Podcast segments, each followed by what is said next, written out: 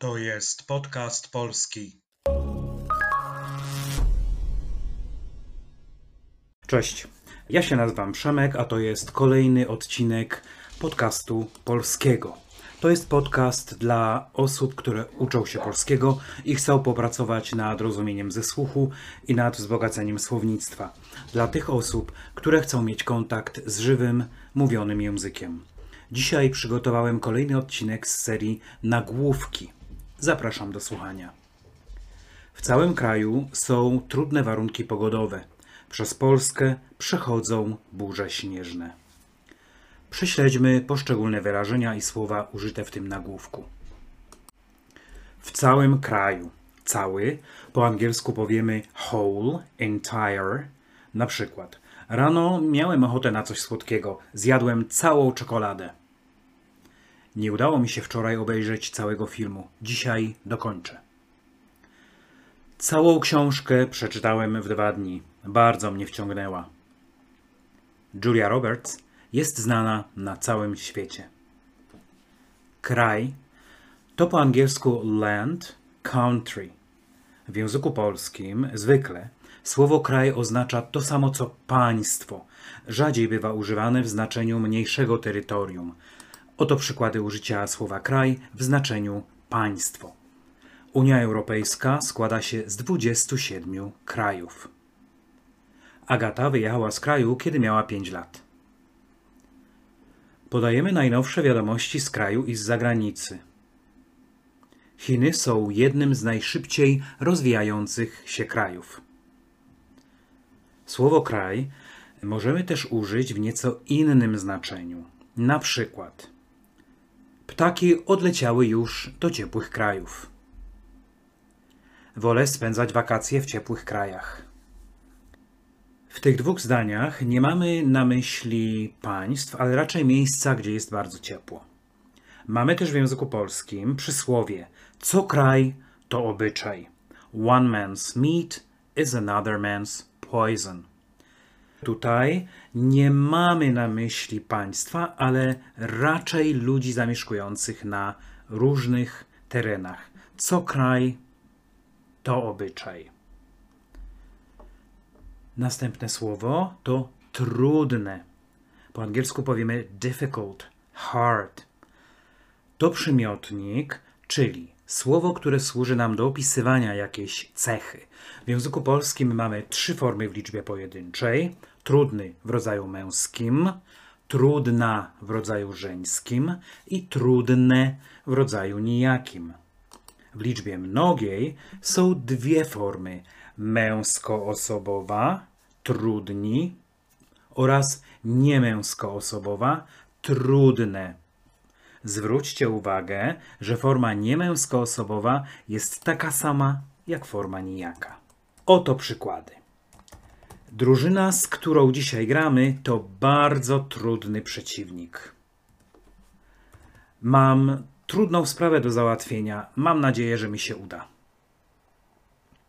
To było bardzo trudne zadanie, ale wykonałem je przed czasem. Dzisiaj przychodzą sami trudni klienci.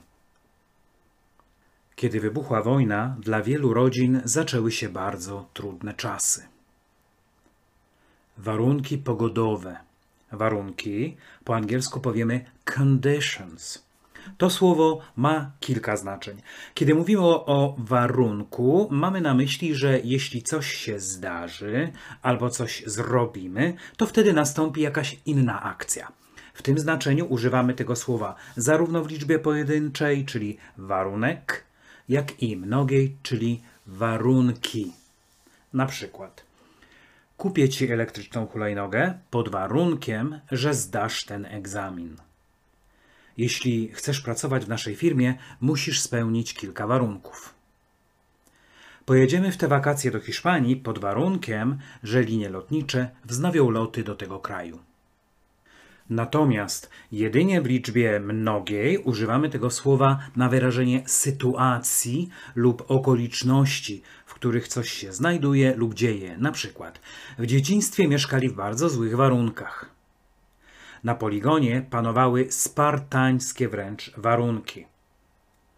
W warunkach naturalnych ten gatunek rośnie tylko w Amazonii.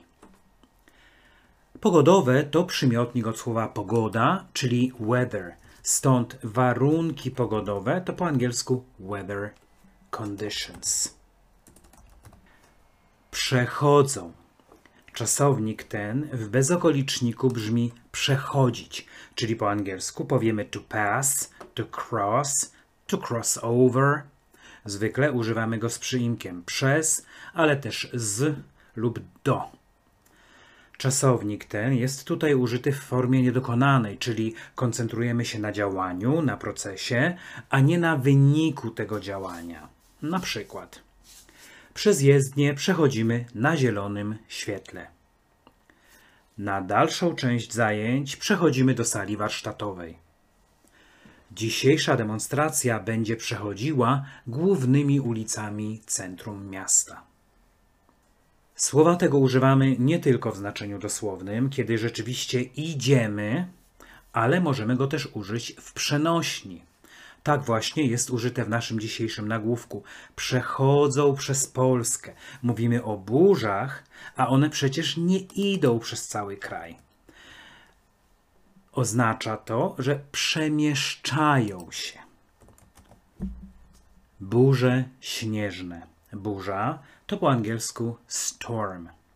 Kiedy jest burza, to zwykle pada ulewny deszcz, gęsty śnieg lub grad, wieje bardzo silny wiatr, słychać grzmoty, a czasem na niebie pojawiają się błyskawice.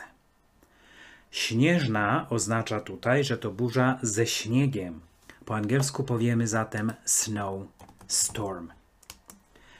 Inne przykłady użycia słowa burza. Niebo pokryły ciemne chmury, zanosi się na burzę. Burza w górach może być bardzo niebezpieczna. Na jutro zapowiadają burzę z gradem. Jeśli jesteśmy na pustyni, to także może nas spotkać burza, tyle że piaskowa. Mówimy też o burzy w szklance wody, czyli a storm in a teacup. Mamy wtedy na myśli awanturę z błahego powodu. Tym powiedzeniem kończymy dzisiejszy odcinek. Mam nadzieję, że spodobało Wam się takie wplatanie przysłów i powiedzeń. Ubarwiają one język i czynią go bogatszym. To tyle na dzisiaj. Dajcie znać, jak Wam się podobał dzisiejszy odcinek. Dajcie łapkę w górę, zostawcie komentarz, prześlijcie link komuś, kto też uczy się polskiego. Jeśli nie chcecie przegapić żadnego odcinka, polubcie profil podcastu polskiego na Facebooku, zerknijcie też na Instagram. Linki znajdziecie na blogu. Do usłyszenia.